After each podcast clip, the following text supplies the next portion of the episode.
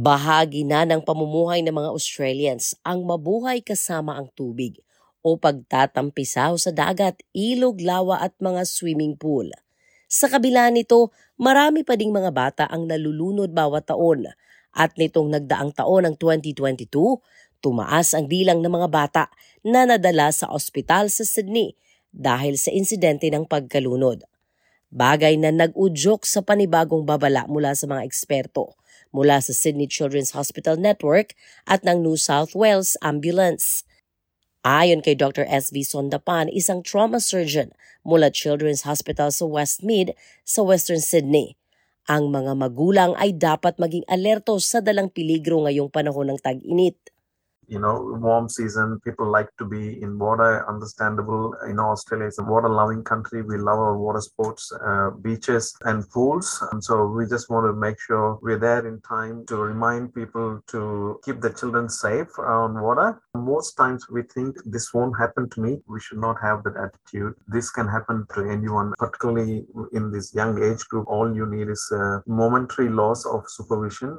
Dito sa Australia, ang pagkalunod ay pangunahing dahilan ng pagkamatay ng mga bata ng mga nasa edad limang taong gulang pababa.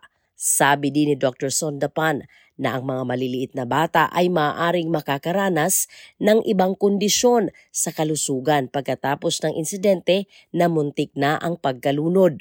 The unique thing about children in this age group is that when this happens, it's very silent you know they just go underwater silently. There's no splashing which is why it's very very important to be aware of this and keep an eye on your children when they are in water. We obviously know if you're there underwater for three minutes or longer you're likely to have significant neurological damage. But even a short period can have an effect on the learning abilities of a child Sinasabi din ni Stacy Pigeon, ang National Manager for Research and Policy ng Royal Life Saving, ang pangunahing susi para maiwasan ang pagkalunod ay aktibong pangangasiwa o active supervision, kaalaman sa CPR at kasanayan sa first aid ng mga magulang, pati na ang mahigpit na pag-access sa tubig para sa mga maliliit na mga bata.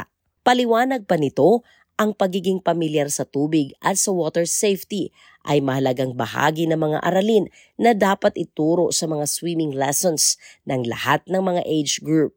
So it is really important when parents are looking for a swim school or a swim program that it includes both swimming and water safety skills. So things like learning to float, learning to go underwater, how to rescue uh, someone without putting yourself in danger, and also knowing who to go to and, and who to call, whether or not that's triple zero or going to the lifesavers.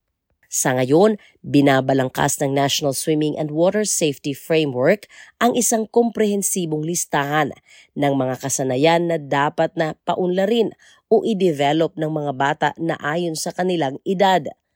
At benchmark dito ang kakayahang lumangoy sa isang tiyak na distansya at pagkuha ng kasanayan sa water safety at survival skills. There's three key benchmarks, but the big one is by the age of 12, a child should be able to swim 50 meters, float for two minutes, and also perform a rescue and a survival sequence with clothes on. There are benchmarks also for six year olds, and then once you turn 17 as well. But really, we want to make sure that kids, by the time they leave primary school, have those key skills.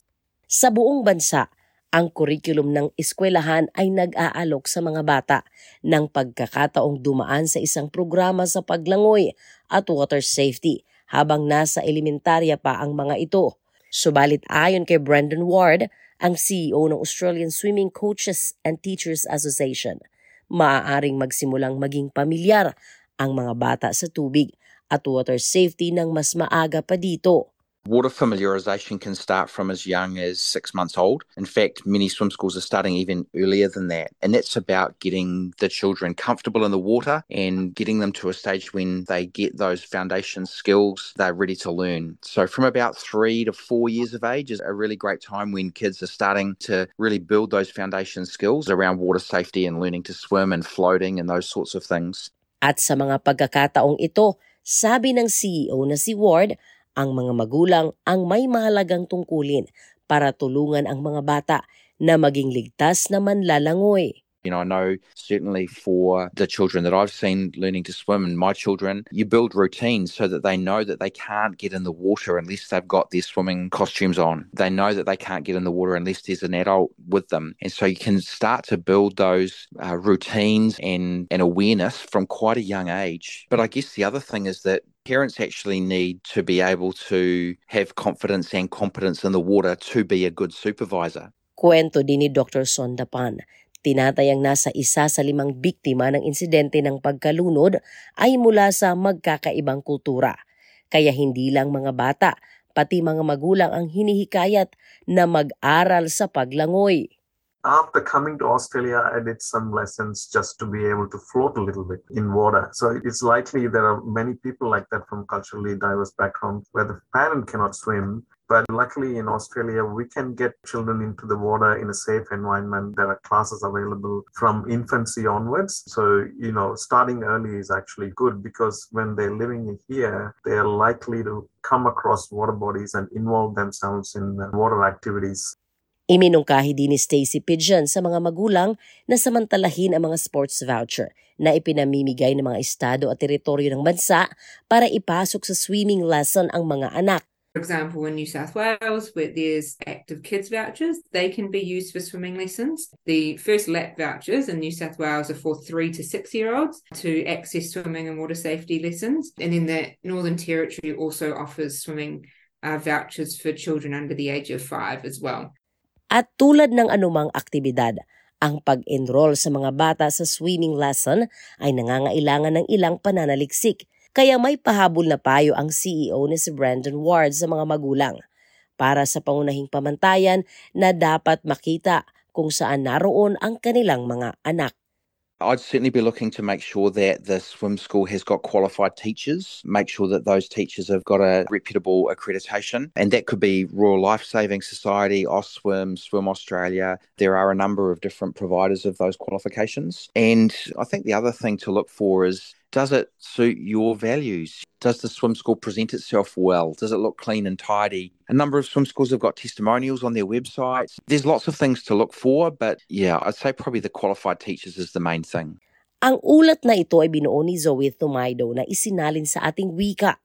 Ako si Sheila Joy Labrador para sa SBS Filipino.